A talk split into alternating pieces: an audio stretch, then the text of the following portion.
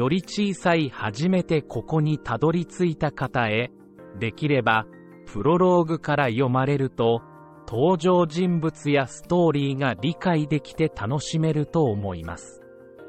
よろしければ上記からどうぞ。第2章。過去への旅立ち。翌朝、エミリーは病院の窓から外を見た。都市の風景が彼女の視線を迎え、彼女はその無数のビルと人々の生活の中に自分自身を見つけようとした。しかし、彼女の記憶は何も思い出させず、彼女の視界はぼやけていた。おはよう、エミリー、甘い声で、リチャードが挨拶した。お父さんエミリーが疑問に思うように尋ねた。なぜかわからないが、父親の声が遠く、幻想的に聞こえる。そうだよ、エミリー。思い出してくれたんだね。君の記憶が戻るのを待つのは、長い旅になるかもしれない。でも、お父さんは諦めない。君が自分自身を見つけ出す手助けをする。でも、自分のことについては何も覚えてないわ。エミリーの声は少し震えていた。大丈夫。記憶は時と共に戻るものだ。リチャードは優しくエミリーを励ました。私が何者なのか、どこから来たのか、それさえわからない。それでも良いの？エミリーの声は震えていた。それが君の人生だ、エミリー。自分自身を見つけ出す旅だ。それが何を意味するのか、まだわからなくても、それが君の運命だから。リチャードの声は真剣で、同時に励ましの言葉に満ちていた。運命エミリーはその言葉をつぶやいた。運命とは何か、彼女にはまだわからない。でも、それを追求するために彼女は力を振り絞り、自身の旅に一歩踏み出すしかないことを悟った。エミリー、運命の旅は始まったばかりだ。長く続くのか、突然解決するのかは僕にもわからない。リチャードの声は、彼女が新たな道を探求することへの賛辞として響いた。そうして、エミリーの旅は始まった。道への扉が開かれ、彼女は自分自身を再発見するための第一歩を踏み出すことを余儀なくされた。闇の中の誓い。夕方になって、エミリーが窓の外を見つめてぼーっとしていると、アイリス GPT の声が部屋に響いた。エミリー、あなたは過去を探ることを決めましたか？エミリーは深く息を吸い込み、外を見つめ続けた。はい、私は知りたい。自分自身についてそして何が起こったのかをそれは勇敢な決断です。エミリー。アイリスの声は静かにエミリーを励ました。あなたは一人ではありません。私たちはあなたと一緒にいます。彼女は自分自身の過去と直面し、自分自身のアイデンティティを再構築するための道を歩み始めた。彼女の心には秩序のない混沌が満ちていたが、彼女は前進し続けた。これが彼女の旅の始まりであり、彼女の過去への第一歩だった。自我と記憶の探求。時が過ぎて、エミリーは一時帰宅を許された。自分の部屋の中を歩き回り、壁にかけられた絵や家具に触れていた。エミリー専属の医療 AI であるアイリス GPT は、新型デバイスからどこからでもアクセスできるようになった。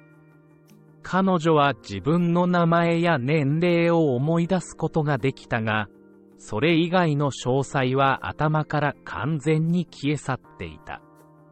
これはあなたの過去の一部です。エミリー、アイリスの声が響いた。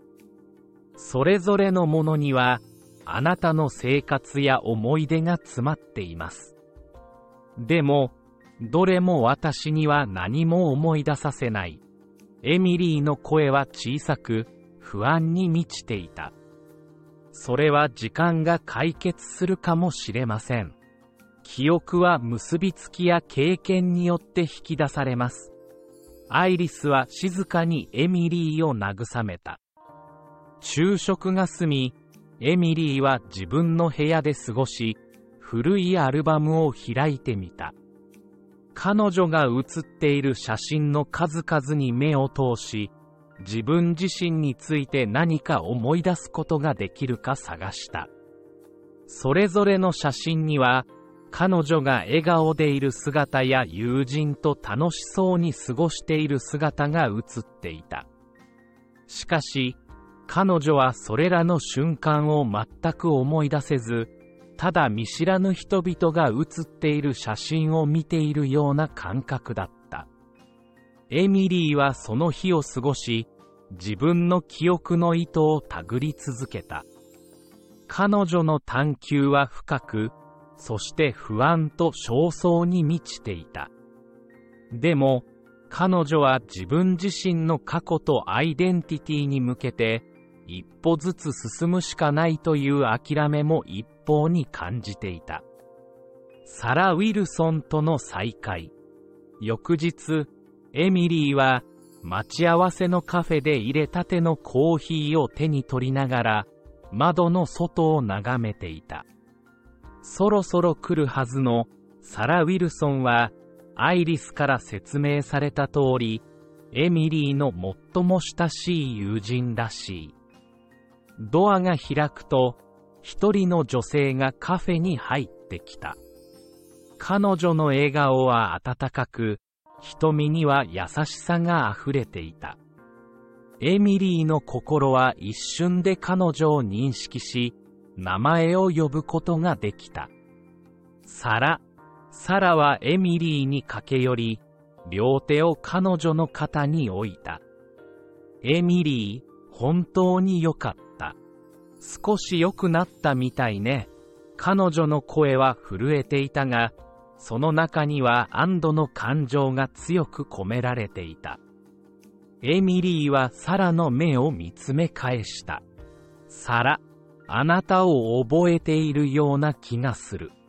でも、全部は思い出せない。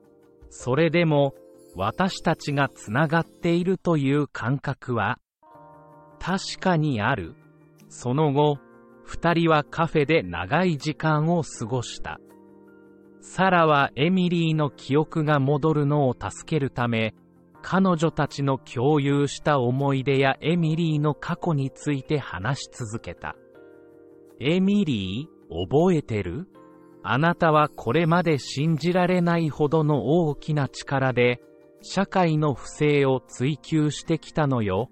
サラの声は柔らかく、まるで心から尊敬する者に対する敬意が込められていた。私たちが大学で勉強していた頃、あなたはすでに誰よりも情熱を持って世界を変えるための第一歩を踏み出していた。ジャーナリストとしてのキャリアをスタートさせ、有名な大手メディアに入社したのよ。エミリーは、まぶたの裏に浮かんできたいくつかのイメージをつかみかけた。ピーキーなカメラのシャッター音、鋭い瞳で複雑なデータを分析する自分の姿、そして自分の記事によって一部の社会問題が改善された時の達成感。サラの話が続く。だから、あなたの現状を見て知ってる人々は、必ず手を差し伸べるはずよ。それを証明するように、あなたの上司はあなたに長期休暇を与えてくれると約束してくれたわ。だから、今はじっくり時間をとって自分を癒し、記憶を取り戻すことに集中するのよ、エミリー。エミリーの頬にはじんわりと熱がこもった。何もかもを忘れてしまった自分への無力感と悔しさ。でも、その一方で、彼女は自分がどれほど強く、どれほど勇敢だったかを知った。エミリーは信じられない気持ちを横に置き、サラの言葉を一つ一つを心に刻んでいった。そして、その力を取り戻すために努力することを決意した。この再会が、彼女の過去への道のりの重要な一歩となった。過去の足跡、調査の開始、エミリーとサラは共に、静かな図書館の中に座っていた。彼女たちはエミリーの記憶を探す手がかりを求め、大量の書籍や記事を前にしていた。エミリー、これを見てみて。サラは指さして、エミリーの注意を引いた。目の前にはエミリーが取材した過去の記事が広がっていた。これはあなたが取材して、有名なニュースサイトに載った記事だわ。エミリーはその記事を読み始めた。記事には彼女の写真とともに、科学フェアでの取材記事が報道がされていた。これが私の記事？サラは微笑んでうなずいた。あの時はみんながあなたを称えていたよ。あなたは本当に頭が良くて情熱的だった。それがあなたの一部だよ。エミリー。エミリーはその記事を見つめ続けた。それは過去の自分についての一部を物語っていた。彼女はその一部を取り戻すために、自身の過去についてさらに希望を持った。その後、彼女たちは図書館で何時間も過ごし、様々な記事や書籍も調査した。そして、アイリス GPT にもアドバイスを求めた。それぞれの情報がエミリーの記憶の一部を形成し始め、彼女の自我とアイデンティティを再建する手助けとなった。のの、続く。